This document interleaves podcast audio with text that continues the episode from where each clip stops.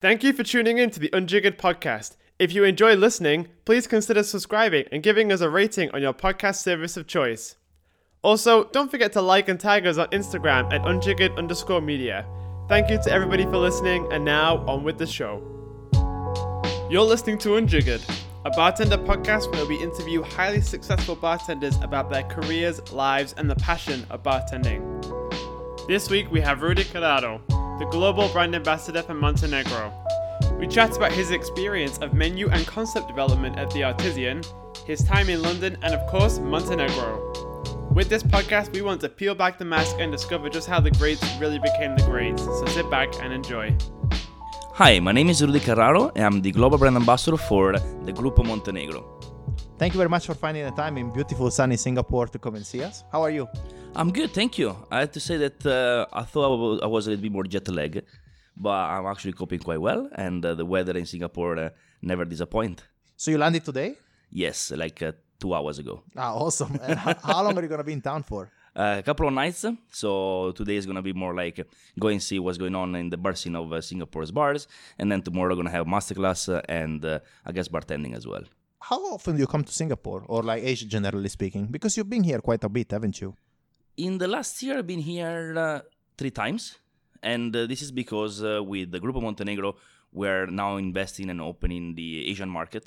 So it's quite important for us to follow up uh, and visit quite often uh, the different markets, you know, together with Singapore, China, uh, Taiwan, Hong Kong, to make sure that we give the support to our customer, you know, and we be in touch with everybody that likes our product and uses it beyond the bar.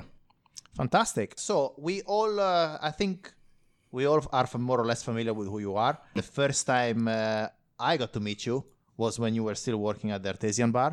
But uh, how did you start your career? My career started, uh, I mean, when I was pretty young. I always been fascinated by the role of the bartender.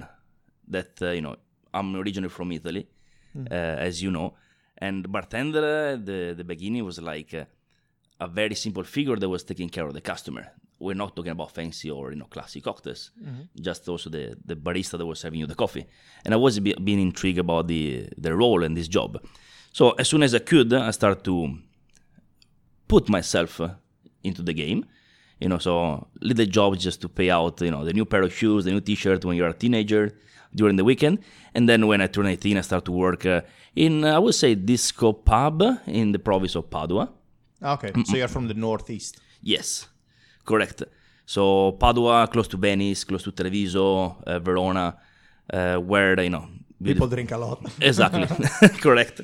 Also, I must add the fact that for an Italian person, having to find an additional job to buy clothing is very important because we spend a lot of money in clothing. Am I right? Indeed, and don't without mentioning the shoes. yeah, without without touching shoes, right?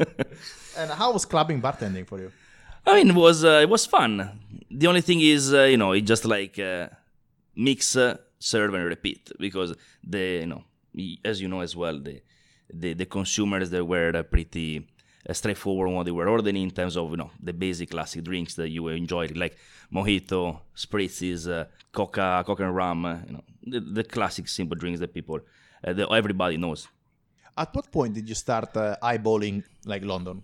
What, what stage do you think that was going to be your next destination? Uh, I didn't plan it actually to move to London. No. No, because uh, everything happened uh, in the short time of three days. Oh wow. yes, indeed.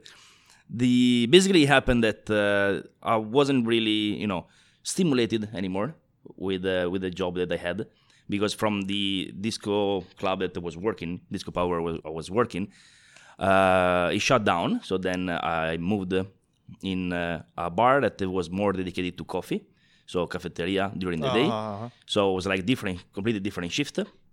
And uh, I was working from eight uh, until four o'clock in the um, in the coffee bar, Like morning shifts. morning shifts. Yes, You don't look like a morning person. exactly. That's the reason why.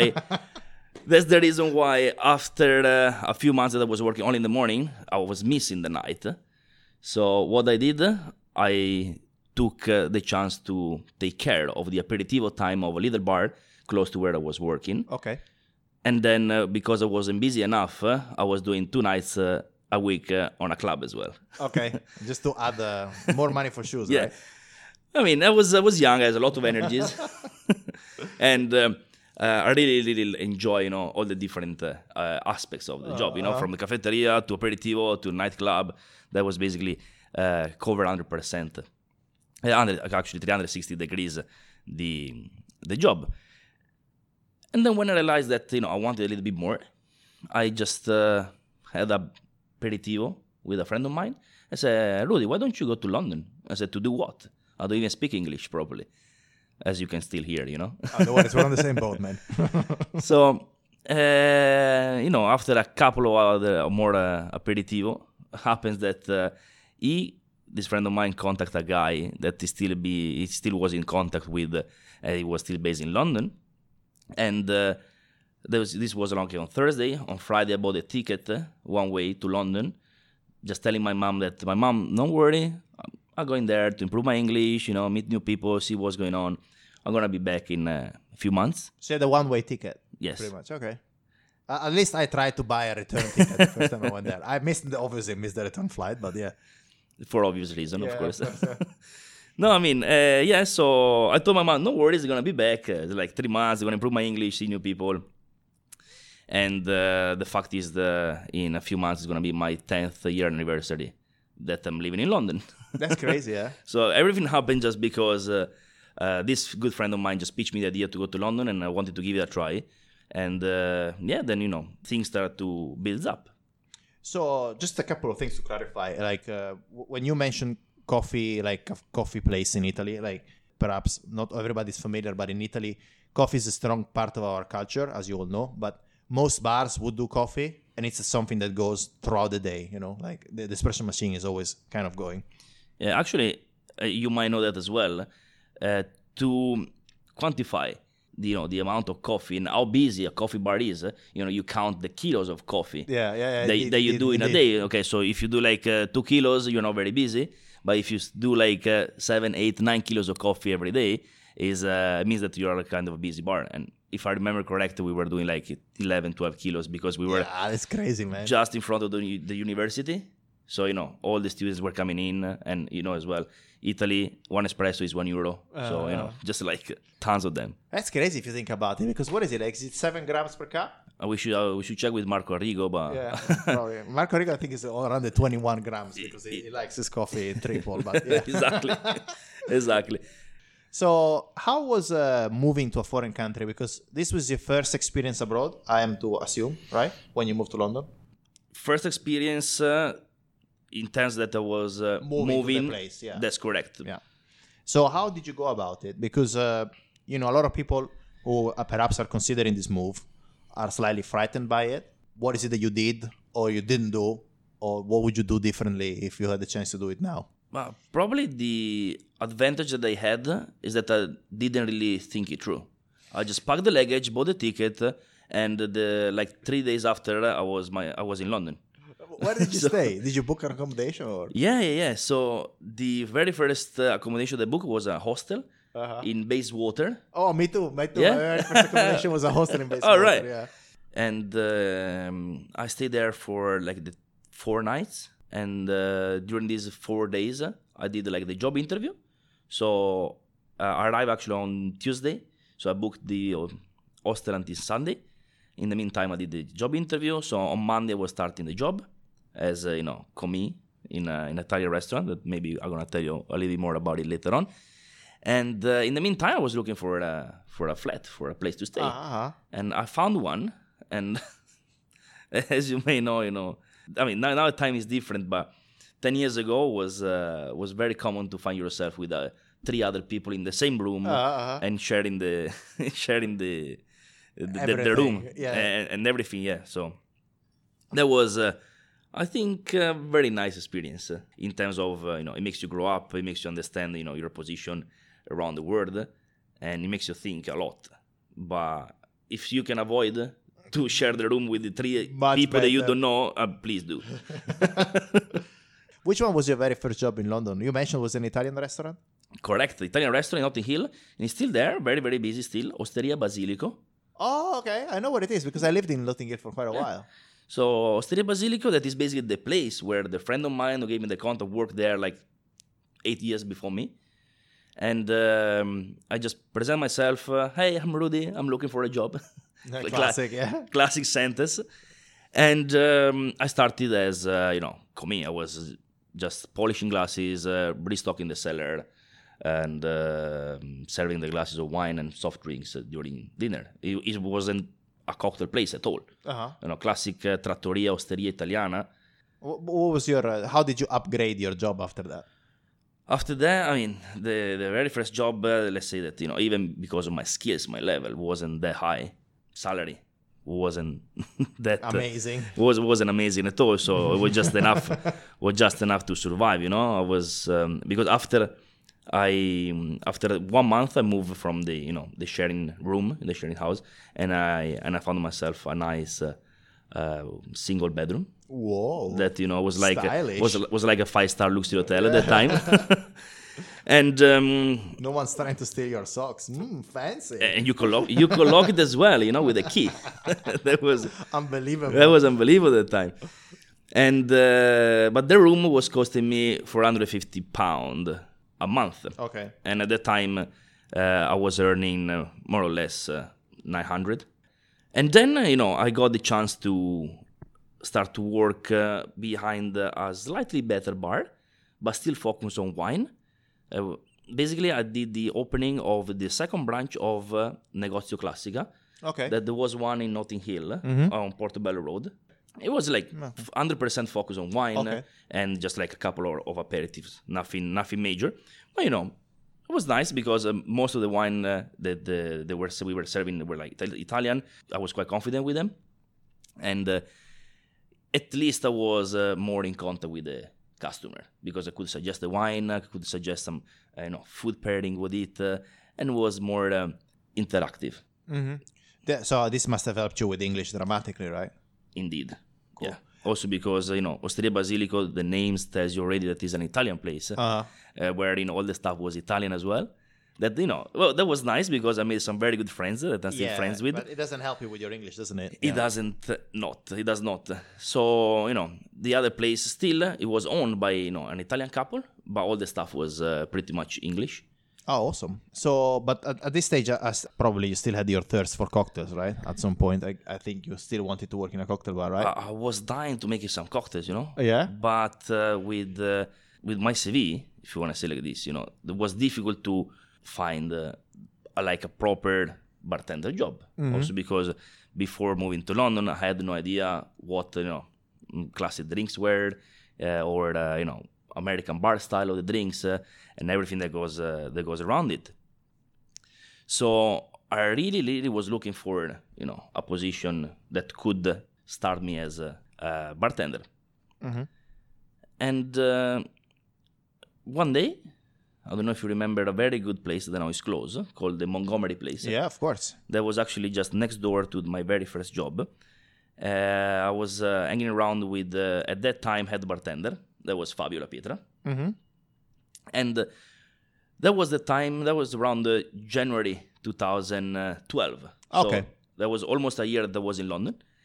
And what happened? I was, uh, yeah, I brought a lot of different CVs in different places, different hotels, bars. Uh, uh, I tried to ask the guys at the Montgomery if I could work there, you know, but they said no, there are too many Italians here, so you know, we um, we, we need someone. Fair enough, right? we need someone that is not Italian. So, okay, fair enough. And um, I was about to, you know, go back to Italy because I, I wasn't, you know, finding any uh, bartender position or you know any work that could then allow me the access to the bar. You know, I was happy to start from zero because I didn't know anything at the moment. And um, speaking with Fabio La Pietra, by chance I said, ah, by the way, Rudy, if you want to pass me your CV, I can pass it over to the guys at the Artesian bar because there is uh, an opening as a barback. Okay. And what did I do? I took the chance. Before that, I only went once to the Artesian because you know we were in the area, and a friend of mine that knew a little bit more London than me took me around. I said, "Oh, look, this is a five-star hotel bar. It's very nice. This they do these classic serves," and it was very nice because the very first person that served me the Artesian was a Roman, Ah, very cool. and uh, I really, really enjoy, you know, the the drink that he served us. And uh, no, and uh, no, and, and also Roma just just started there, you know. Uh-huh. and but it looks it looks very very professional. You know, very uh, On- as- on point, yeah. on point. Yeah, Roman does does look on point, As uh, always- regardless of where you put him. as you always do. Yeah, ciao Roman, if you're listening. And uh, yeah, basically, the Fabio just passed the CV over, and um, then I've been called for an interview. So this was uh, yeah, end of January, beginning of February 2012. okay. I've been called for the interview, and um still the English was poor. You know, imagine you're going to work. I mean, you you work in a five star like Mm-hmm. Yeah, five star luxury hotel. You know, the English is very important. And I was a little bit scared, so you know, I went to buy a new blazer with all the money that I left, uh, a, little, a, a, a nice tie, you know, new shirt, just to look presentable. Ready to attack. And uh, yeah, the first, uh, the very first meeting, of course, I had with uh, with the bar manager, that uh, you know just ask me the classic question, you know, where, where, where do you see yourself working In 15 years. In, 15 years, uh, uh, why did you come to London? What's your aim for the future, etc., etc., etc. But then uh, I really enjoy. I was scared still, but really enjoyed the chat that I had with the head bartender of the Artesian bar. Uh-huh. Uh, we're talking about Alex Kratena Uh-huh. aka Alexino, because uh, after I spoke with the man, the bar manager, he said, "Okay, I need to, I need you to speak with the head bartender because he needs to see if you're suitable for the job." And I still remember that uh, it was like morning, the bar was closed, and I was just waiting inside the bar. There was nobody. The bar manager left in. So I just wait here for five minutes. The head bartender will come, and I see Alex coming in with uh, four buckets of ice, uh, ready to set up the station in the morning. I said, "Ah, so you are the you are the guy that is here for the interview." I said, "Yes, that's me." Okay, very quickly.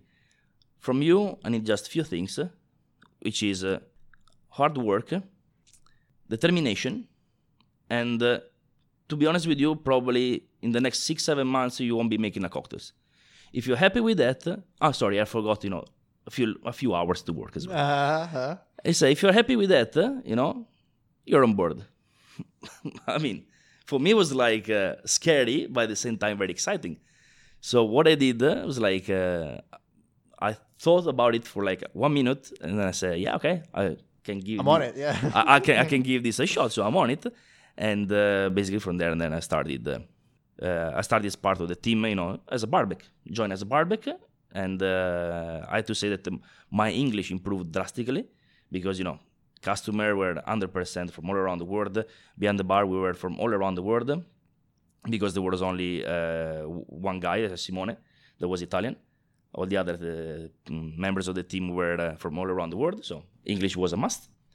And uh, then I start to, you know, feel the energy of making the drinks, you know, of running, actually not making the drinks, but running the, the bar, you know, just setting up the station and doing the prep and be there during the service and see this world that for me was new because, you know, I never seen uh, anyone using, uh, you know, the bar spoon in, in the way it's supposed to be used, you know and um, mixing glasses, you know. And then there was shakers. There was the Japanese hard shake. There was the Boston shake.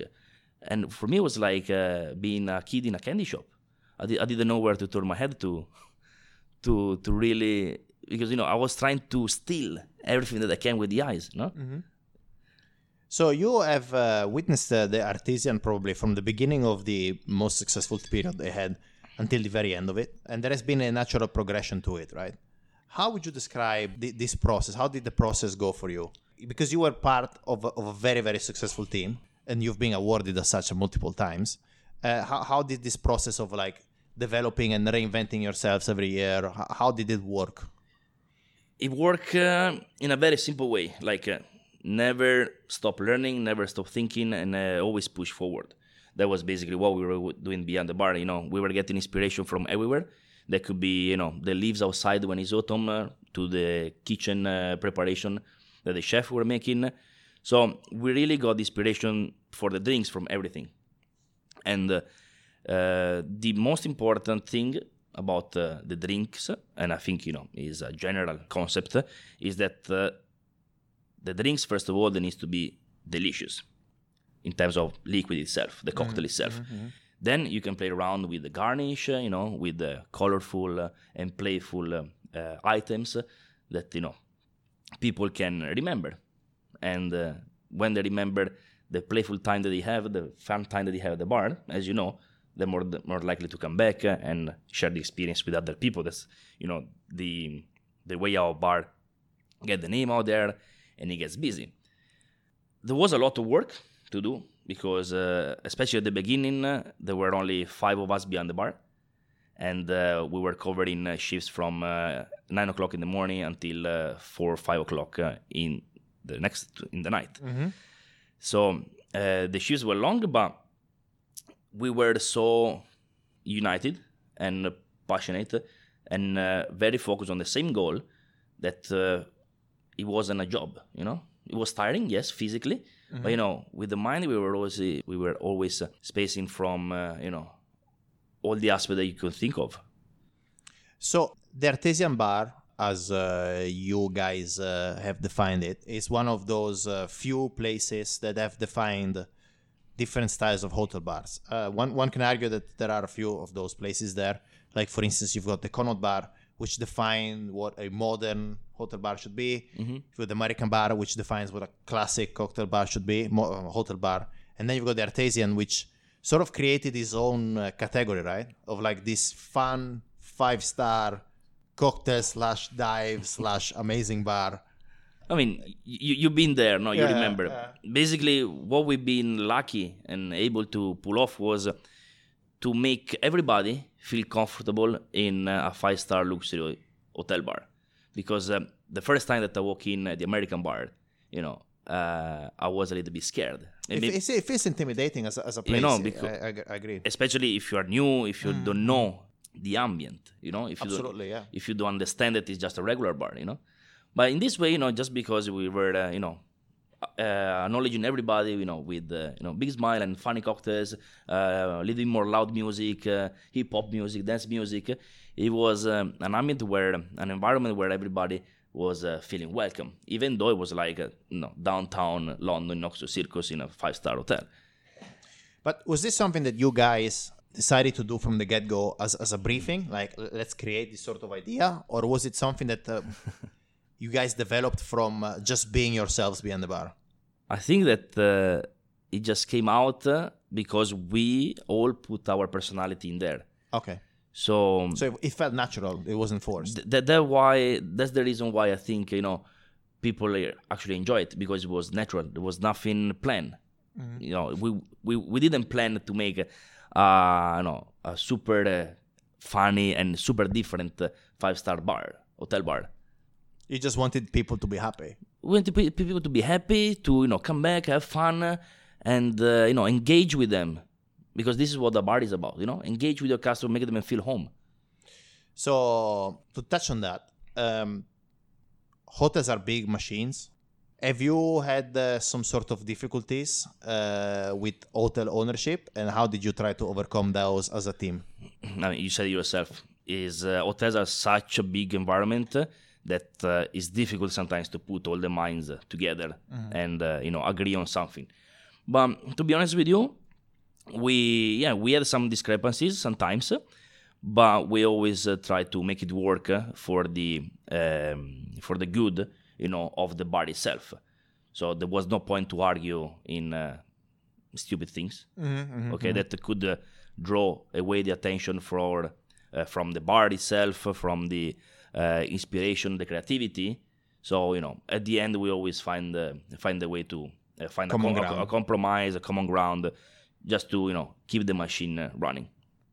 Uh, would you mind talking to us about menu development? How did you guys go about uh, coming up with uh, such diverse menus and drinks? Like, what was the thought process behind it? First of all, we were trying and researching new ingredients, like I believe everybody does. And uh, the idea were uh, collective ideas because the whole team was uh, putting together some ideas that you know you can have an idea but you're not really sure about it if you share it with the team most likely someone will have uh, an, uh, an addition could, could add an addition to your idea or you know smooth it out um, uh, smooth it out in somehow that uh, it works basically what we were doing were like this uh, creative section as uh, alex used to call them and uh, we were doing this creative section uh, at the around three four o'clock i mean after the shift uh, on saturday night when you were the most tired and the only thing that you wanted to do was go home. But we wanted to, you know, push forward. So the moment that you are the most tired and you just want to go home, what do you do? You push even more. That means that we were sitting down, everybody was uh, um, was coming up with an idea or a new ingredient for the new cocktail menu. And uh, in around uh, 12 months, okay, this is the time more or less that took us to create a cocktail menu. You are able to put together a lot of ideas, a lot of ideas for you know ingredients, glasses, serves, display, organization behind the bar, setup. Because as you know, the moment that you change the menu, you change the setup as well. So there was like a, a 360 degrees uh, um, view of everything that was changing. And uh, about the menu concepts themselves, uh, would you guys work together on those as well? yeah again also the menu concept was like uh, we were pitching some different ideas. So you know guys come up with uh, a concept for the menu and let's see if we can make it work you know. You could come uh, on, on saturday morning after the shift and say oh guys i have an idea for the menu let's do the menu based on the colors or the season or the cartoons and then uh, with the team we were discussing if it's something that could work or not work and uh, then uh, you know define it uh, into the doable way What is your best memory from the Artesian times? i can tell you that No, it's something that you, it's, No. it's secret for you. no i'm joking i'm joking uh, best memories uh, best memories uh, i mean over over almost five years that i spent behind the bar at the Artesian there are a lot of memories Mm, of course. Uh, some of them are very happy, some of them are sad, but sad in the way that uh, they were sad at the time. But if I didn't have that experiences, I wouldn't be the person that I am today. hmm Okay, so um, I think you know, just being where I've been is my memory, Uh-huh. and uh, it's very difficult to find a particular uh, episode. But if I had to say one, is we used to have um, uh, two station at the, the Artesian bar. One was doing the dispenser, the other one more close to the door. Okay. Okay, that was doing the the bar, and then on the other side there was the washing machine where the barback was. Uh, um, was, Living. uh, was living, yeah, was doing the glasses.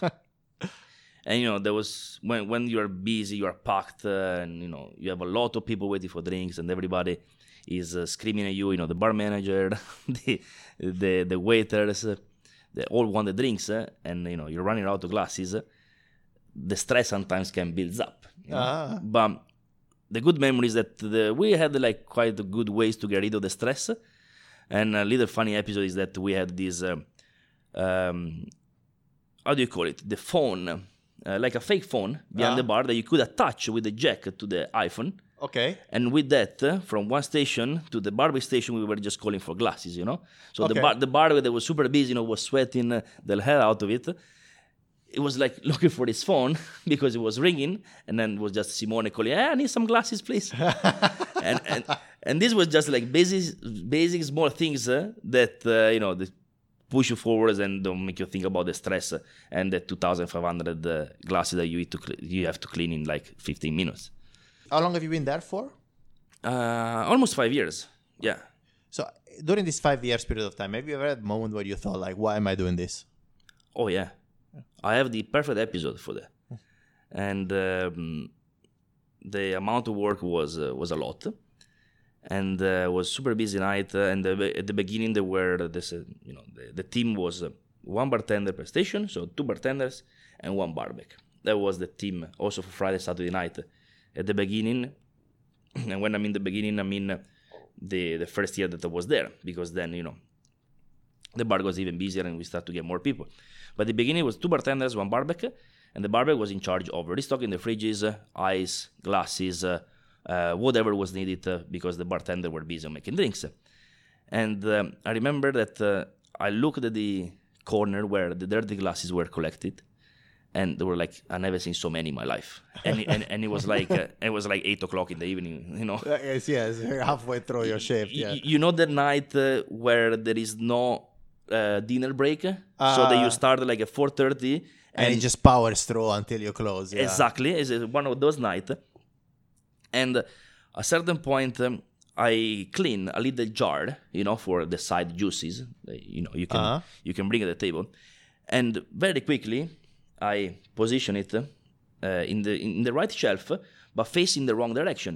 So the handle, instead of being on the right, it was on the left hand side. Okay. Alex uh, turned around and looked at me with like uh, furious eyes, and he and he told me, "If you're not doing your job properly, you can go home." Ah. Okay, and from that moment on, I didn't know what to think. I was like, okay, I have like ton of glasses to clean. Uh, my ice is missing. Beers, are, beers fridges are empty, and uh, the handle should be the other side, but I put it on the wrong side, and I get in, you know, told off for this, and that was very. That for me is the moment that uh, or you break, uh, or you carry on. Uh, L- lucky for me, I carry on.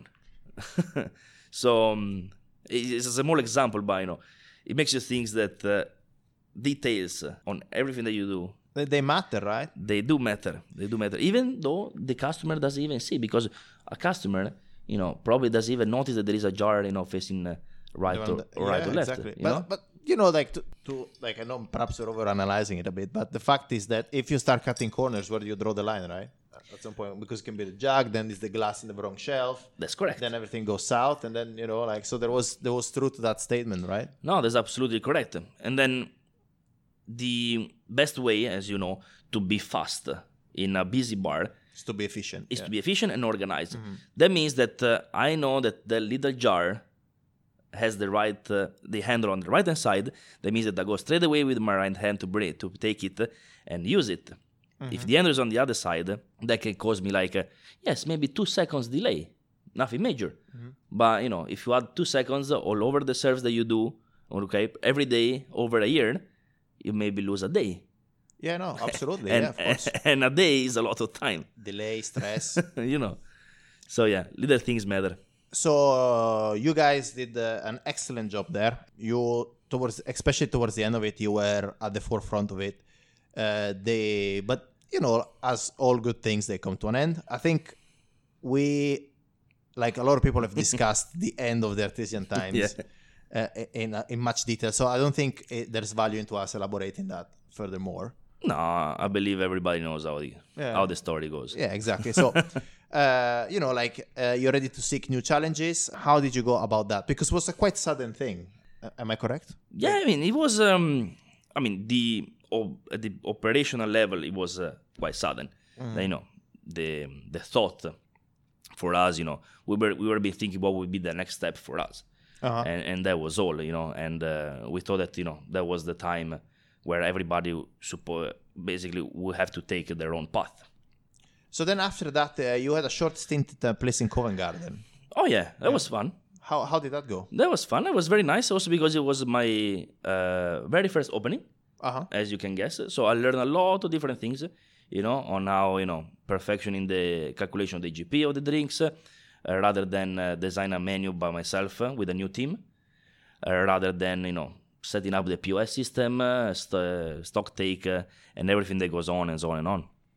But it was very, very, very nice. Uh, I was very happy to pair the cocktails with uh, the incredible food that the chefs were doing and uh, the the concept of the food itself was also very nice because yes, it was a um, we would say like Michelin star direction cuisine because they recently got the Michelin star in in in the restaurant in Paris. Ah, awesome. So you know that that, that was the direction, and um, working together with even more closely with the chef was uh, was super interesting, and uh, and very nice. And then of course the venue, beautiful, you know, location as well. But I took care only of the bar program for the opening. Uh, and Yeah. uh, at what point have you thought that brands could be an appealing option for you? At the moment where uh, I realized that uh, I was missing something, I was having a lot of fun because you know bartending is fun. The thing is, I was missing something in terms of uh, personal relationship, perhaps.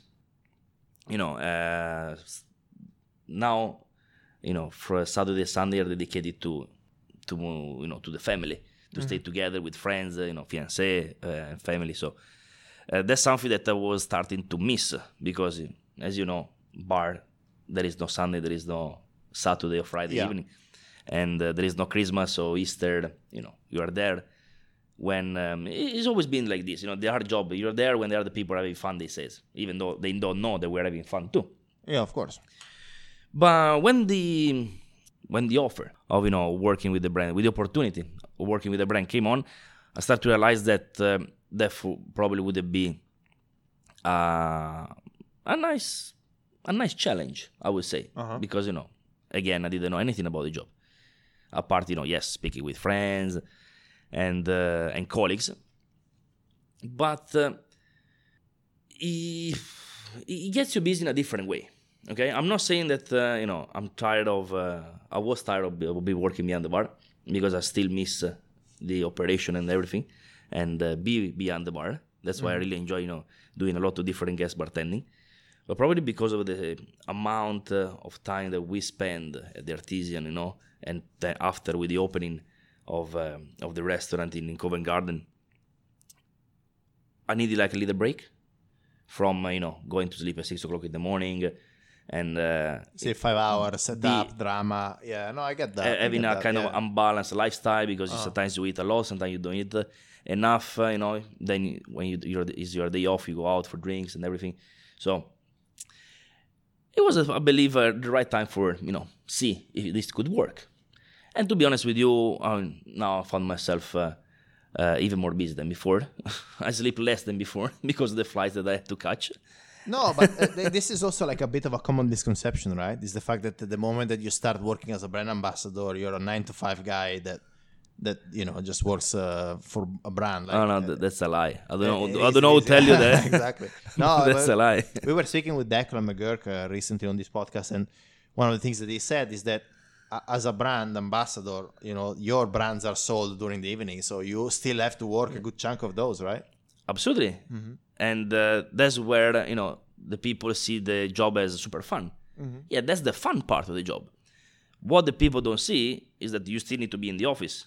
Nine o'clock in the morning, right? because you know you still have you know to you know look after the budget and emails and you know organize the meetings and catch up and everything that uh, goes on and on and then the fun part starts so yes the hours that you work there's still a lot because you start in the morning and you finish uh, you know sometimes you finish at two o'clock in the morning because you have like customer dinner and you want to go and see this place and uh, you know Michele just opened a new bar uh, and so on and so on so is um is you don't really have fixed hours as well So, but talking about the decision that pushed you towards, uh, slightly pushed you towards brand, like nothing pushed you, that was a decision of yours. But do you think uh, that the uh, work-life balance in, in bars is off? And if you think it's off, do you think is there's anything that as an industry we can do to fix it? I mean, for the experience that I had, because as I said before, you know, uh, especially at the beginning of the Artesian, uh, we were uh, a little bit understaffed because of the um, how busy the bar was. Uh-huh. So that, from that point of view, you know, it makes me realize that balance is important. What I see happening uh, in the in most like recently in the last uh, two years is that the bartenders they themselves they start to think about a more healthy, if you wanna pass me the word, approach to the bartender lifestyle. That means that uh, you need to, you know, be careful on how much you drink because you have access to booze all day long.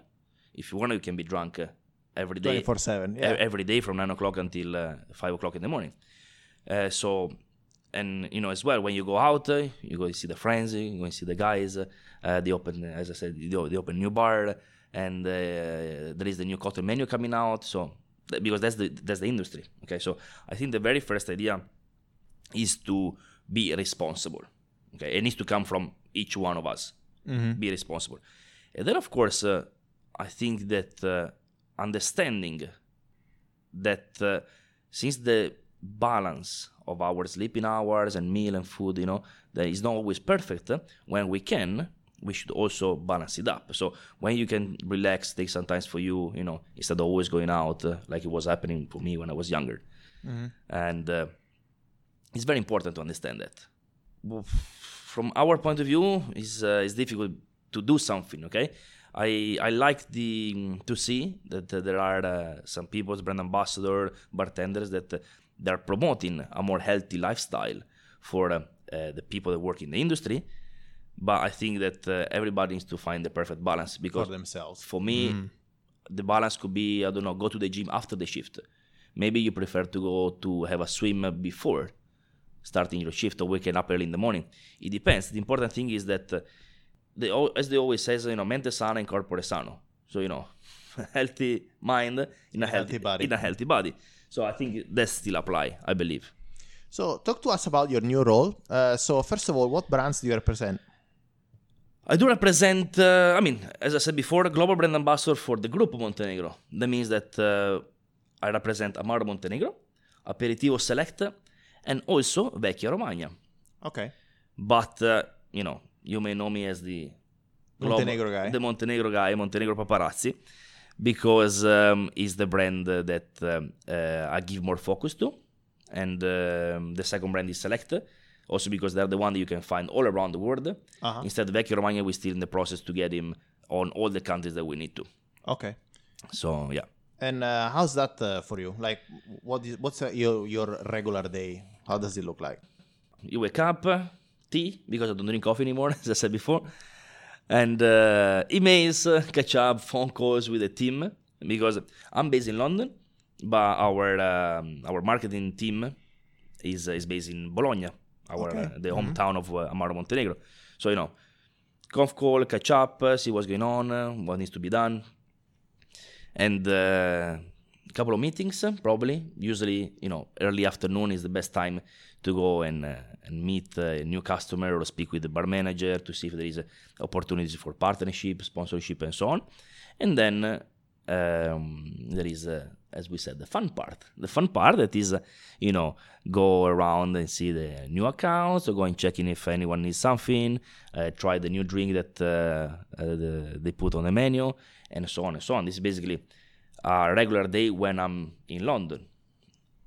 The other 50% of my time is dedicated to travel because global ba- ambassador means that uh, I look after in, in terms of you know uh, master classes, so education, bar show, uh, organization of events, uh, guest bartending for all the countries around the world. And that means that I do fly a lot because uh, in one year you see me three times in Singapore. Yeah, that is so- is more or less the, the other side, the other side of the world. So and uh, mm, and the routine is the same. The only thing is that you know you're jet lag and you have the planes in the middle. And Yeah, um, but it's very important to travel. You know, to keep a very good relationship with uh, our uh, colleagues, our distribution companies, uh, and our, um, our yeah, partners. yeah. exactly partners. Yeah. So we Amar is having a little bit of a renaissance uh, around the world. Eh, would you say that's a fair assessment? Like eh, Amar is doing reasonably well. I see that the Amaro is going uh, is going well. Yes, people start to understand what an Amaro is. That is very important uh, because you know it's important to have the people understand what they're drinking, and um, it's also do- doing well uh, in terms of uh, popularity within the bartender community because uh, is uh, as some of the bartenders told me is their little uh, gem Uh huh. to make uh, different drinks for their customer because usually the customer that they still know into the cocktail world Uh-huh. they might still know you know uh, certain ingredients and Amaro Montenegro is one of them so and it's always nice makes smile make, makes me makes me You got it, man. makes me happy okay when they goes around and say oh Rudy I make this customer try Amaro Montenegro and he loves it say, oh thank you very much That's so cool. that's uh, that, that's the good things that uh, makes you makes me happy What's the most challenging market for for for Montenegro in terms of like getting people to like it? Uh, in terms of liking, uh, I think uh, more or less everybody likes uh, the Amaro Montenegro. Also because it has a ni- nice, perfect uh, bitter sweet balance. Uh, you know, it's not too dark as well. It doesn't have the uh, very dry uh, tannin bitterness. The thing is, we need to make the people understand the tradition of the Amaro. Because the moment that you go around the world, if you go to US, for example, uh, all the different restaurants, even if they're not Italian, they have a quite uh, long list of uh, aperitif and uh, digestive. If you want to compare it with UK, so let's say London, for example, what happened? That the culture of the digestive is not there because people, as you know, after dinner they like their whiskey. That's the more a, a cultural thing, a tradition. So it will take a little bit more time to uh, get recognized as you know the digestive uh, that Montenegro is, and the the fact that uh, is more popular in uh, all this that this flavor is more popular in US is because the American food is a bit more sweet than the UK people, you know. But, but there's also strong Italian influence in, in, in the in North America, generally Oh, speaking. of right? course, of course. I mean, I didn't even mention that because uh, you know, is uh, is is a big part of it. Yeah. Indeed, yeah. Awesome. So I think this is a good uh, thought to wrap the conversation. There is a one question that I ask everyone, uh, so I'll ask you too. Yes. Uh, if you could choose your very last drink, what would that be? Oh wow, you took me by surprise here. All right. Does it need to be a specific drink for a certain bar or just a drink? Just any drink. Like uh, a guy in our podcast cheated uh, by saying he'd have a Corpse Reviver, so he could come back to life. Okay, so probably it would be. Oh wow, man, you took me I know, really by surprise. Yeah. As a last drink, probably we have uh, a very, very, very big uh, Manhattan. Big, like a jug. like like a bucket of Manhattan. a, bu- a bucket of Manhattan. Rudy, it was awesome to catch up with you. Uh, very interesting stuff. Looking forward to see you around the world. Thank you very much, Michele, and uh, I do hope to see you very, very soon again. We hope you enjoyed our interview with Rudy. We are unjiggered underscore media on Instagram, and you can follow our personal accounts at mmariotti89 for Michele, Alex J. Murphy for myself, and Adrian Bessa for Adrian. Thank you for listening.